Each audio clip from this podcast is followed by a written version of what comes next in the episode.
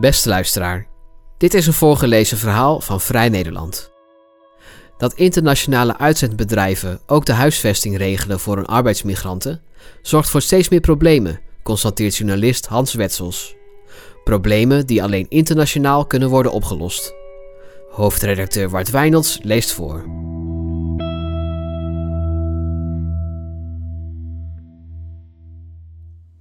Het is een grauwe vooravond in Den Haag. Aan de gracht bij het Stay Okay Hostel serveren keukenmedewerkers gratis maaltijden aan mannen in trainingspakken en capuchontruien. Bij de hoofdingang is een kleine bibliotheek met Poolse romans ingericht en hangen briefjes met in het Pools opgestelde leefregels. Alcohol is verboden en iedereen moet om 11 uur 's avonds binnen zijn. Tijdens de coronacrisis worden de lege stapelbedden in het hippe hostel gebruikt om dakloze arbeidsmigranten uit Oost-Europa op te vangen. De 30-jarige Jason komt uit Letland en belandde, net zoals de meeste mannen hier, op straat nadat hij ontslagen werd. Hij vertelt: door corona is alles naar de kloten gegaan. Ik werkte bij een zuivelbedrijf en kreeg van de ene dag op de andere dag te horen dat ik niet meer hoefde te komen. Omdat ik mijn kamer ook huurde via het uitzendbureau, stond ik vrijwel ogenblikkelijk op straat. Ik kreeg te horen dat ik mijn spullen moest pakken en kon oprotten naar Letland. Jason heeft diep ingevallen ogen en draagt een vaal trainingspak. Jarenlang werkte hij als verpleger in een Engels ziekenhuis, maar vanwege Brexit moest hij het land uit. Hij vertelt in vloeiend Engels: in Nederland kwam ik daarna terecht in een groot distributiecentrum. Streepjescodes scannen, dozen inpakken en dat soort dingen. Daarna vond ik werk als kaasmaker.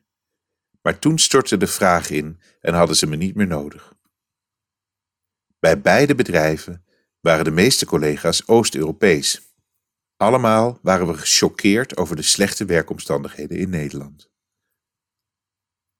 Sinds Polen, Hongarije, Slowakije, Tsjechië, de Baltische Staten, Bulgarije, Roemenië en Kroatië tussen 2004 en 2013 stapsgewijs zijn toegetreden tot de Europese Unie, is er een gigantische migratiegolf van Oost naar West-Europa op gang gekomen. Volgens actuele EU-cijfers werken er op dit moment 17,5 miljoen Europese staatsburgers buiten hun eigen land. Een verdubbeling vergeleken met 10 jaar geleden.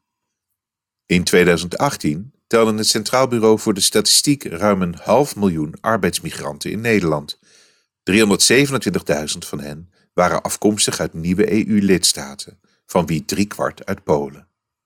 Meestal werken ze in de bouwneverheid, de voedingsindustrie, als internationaal chauffeur, in grote distributiecentra of als oogsthulp in de landbouw. En zijn ze in hun thuisland gerekruteerd door een internationaal uitzendbureau. Die opereren via een netwerk van filialen in Oost-Europa.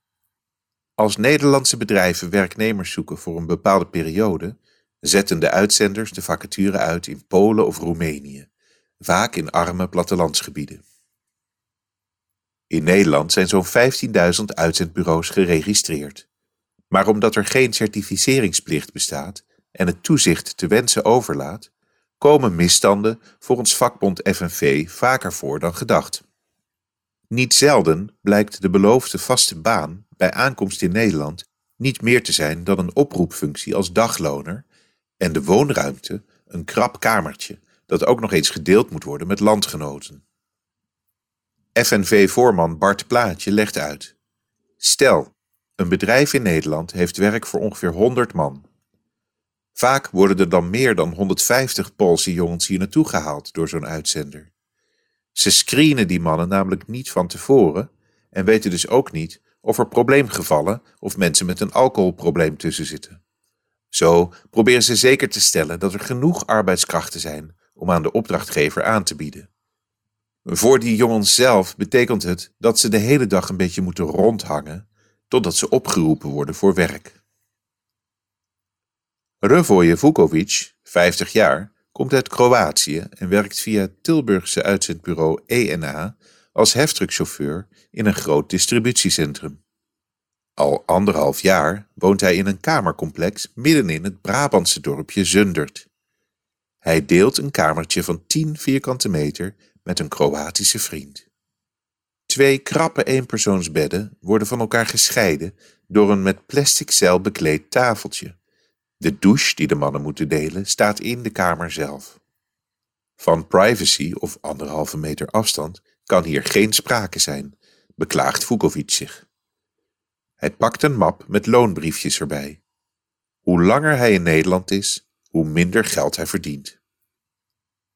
In eerste instantie leek alles oké, vertelt hij. Maar na een tijdje kreeg ik steeds minder betaald. De urenregistratie mogen we niet inzien, dus we kunnen niks controleren en de huur loopt gewoon door. Van €200 per week kan ik echt niet rondkomen. ENA bestiert een netwerk van 10 wervingskantoren in verschillende Poolse provinciesteden en heeft 1 kantoor in Kroatië. Het concern verzorgt voor 70% van zijn werknemers ook de huisvesting. Het kamercomplex in Zundert is gevestigd boven een restaurant schuin tegenover het gemeentehuis. Verspreid over 2 smalle gangen zijn 20 kleine kamertjes gebouwd. In de keuken op de eerste verdieping warmt een Poolse man een diepvriespizza op in de magnetron.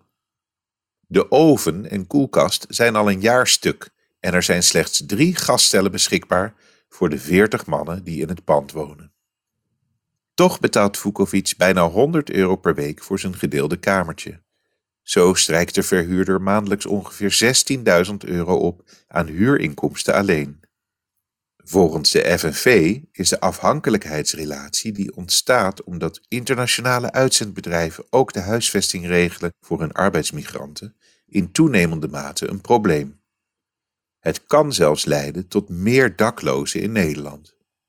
FNV-voorman Bart Plaatje vertelt: de uitzendbranche ziet het als extra dienstverlening als ze ook meteen woonruimte regelen voor een uitzendkracht uit Polen.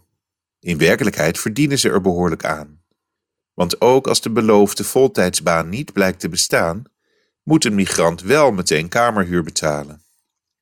Zo begint voor het uitzendbureau de kassa te rinkelen, voor er ook maar 1 minuut gewerkt is. Ook dakloze organisaties signaleren een zorgwekkende stijging van het aantal Oost-Europeanen dat in Nederland op straat leeft. Marlies Filbrie is directeur van het Haagse Straatconsulaat en behartigt met die organisatie de belangen van daklozen. In Den Haag is 1/3 van de mensen zonder dak boven hun hoofd van Oost-Europese komaf, vertelt ze in de lege bar van het Stay Okay Hostel.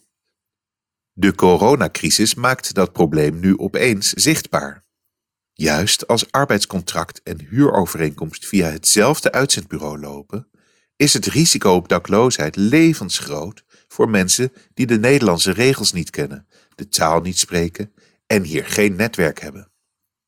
Filbrie vertelt: volgens de Nederlandse regels moet zo'n arbeidsmigrant gewoon teruggaan op het moment dat er geen werk meer is. Maar ik spreek genoeg jongens voor wie dat niet altijd een optie is. Soms hebben ze niet genoeg geld voor de reis of schamen ze zich. Ze zijn naar Nederland gekomen om geld te verdienen, maar krijgen hier te weinig om een bestaan op te bouwen, zijn vaak niet uitkeringsgerechtigd en hebben geen recht op opvang. Als je dan je huis uit moet, kom je al snel in een neerwaartse spiraal terecht. Om de problemen van Oost-Europese arbeidsmigranten in kaart te brengen, stelde het ministerie van Sociale Zaken en Werkgelegenheid in mei 2020 een aanjaagteam bescherming arbeidsmigranten samen. Dat heeft onder leiding van voormalig SP-partijleider Emiel Roemer in oktober het onderzoeksrapport Geen tweederangs burgers gepresenteerd. Het rapport waarschuwt in niet mis te verstane bewoordingen voor de niet altijd onwettige, maar wel onwenselijke situatie waarin uitzendbureaus hun verdienmodel baseren op het vergaand maximaliseren van kosten voor huisvesting onder gelijktijdig minimaliseren van het inkomen. Als oplossing wil het aanjaagteam onder meer internationaal werkende uitzendbureaus gaan certificeren, eist het toezicht door gemeentes en een boetesysteem om bedrijven die toch samenwerken met malafide uitzenders te bestraffen. Maar bovenal pleit Roemer voor een totale loskoppeling van woon- en werkcontracten. In een reactie noemt de Algemene Bond Uitzendondernemingen, ABU, de aanbevelingen sympathiek, maar op korte termijn niet uitvoerbaar, vanwege het tekort van tenminste 120.000 slaapplaatsen en waarschuwt dat 1 persoon per slaapkamer prijsopdrijvend kan gaan werken, hetgeen niet in het belang is van de arbeidsmigrant. Bovendien zijn er volgens ABU in 2012 afspraken gemaakt tussen werkgevers en de overheid over het bouwen van 100.000 tijdelijke woonunits voor arbeidsmigranten en is die belofte nooit nagekomen. Ook werkgeverslobby VNO-NCW laat in een reactie weten dat de overheid meer moet doen. Ze zeggen: migranten moeten worden beschermd tegen de uitholling van rechten, zoals we die in Nederland wensen te handhaven. Ook wij hebben flinke zorgen over het gebrek aan huisvesting. Ondernemers willen daar graag over meedenken. Maar er moet echt meer gebouwd worden in Nederland en daarbij is hulp nodig van de overheid. De uitbuiting van Oost-Europese migranten is niet uitsluitend een Nederlands probleem. In Duitsland komen steeds misstanden in de vleesverwerkende industrie bovendrijven en werden midden in de eerste coronagolf vliegtuigen vol Roemeense landarbeiders ingevlogen. Op bouwwerven in heel Europa komt het regelmatig voor dat onderaannemers verdwijnen met de loonbetalingen van kwetsbare Oost-Europeanen en internationale chauffeurs zijn vaak gedwongen wekenlang in hun vrachtwagen te overnachten. Om die problemen centraal aan te pakken, lanceerde de Europese Commissie in oktober 2019 de Europese Arbeidsautoriteit, ELA, European Labour Authority. Een nieuwe instelling die moet gaan toezien op naleving van de arbeidsregels in de hele EU.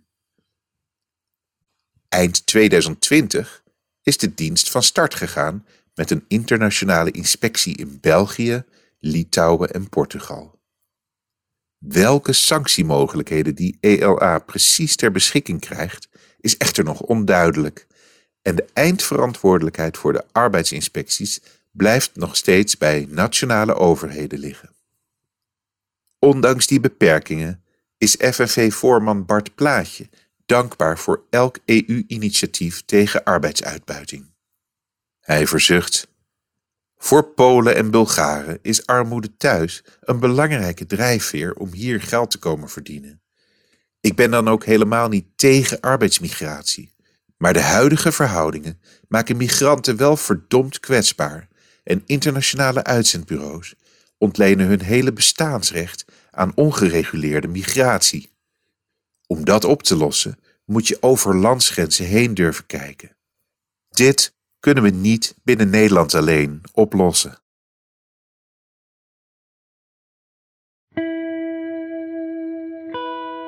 Voor onze trouwe luisteraars hebben wij een speciale aanbieding. Een half jaar Vrij Nederland online voor maar €15. Kijk voor deze aanbieding en de voorwaarden op vn.nl/podcast. Wil je al onze voorgelezen verhalen beluisteren? Kijk dan op vn.nl/voorgelezen of abonneer je op deze podcast in je favoriete podcast-app. Bedankt voor het luisteren.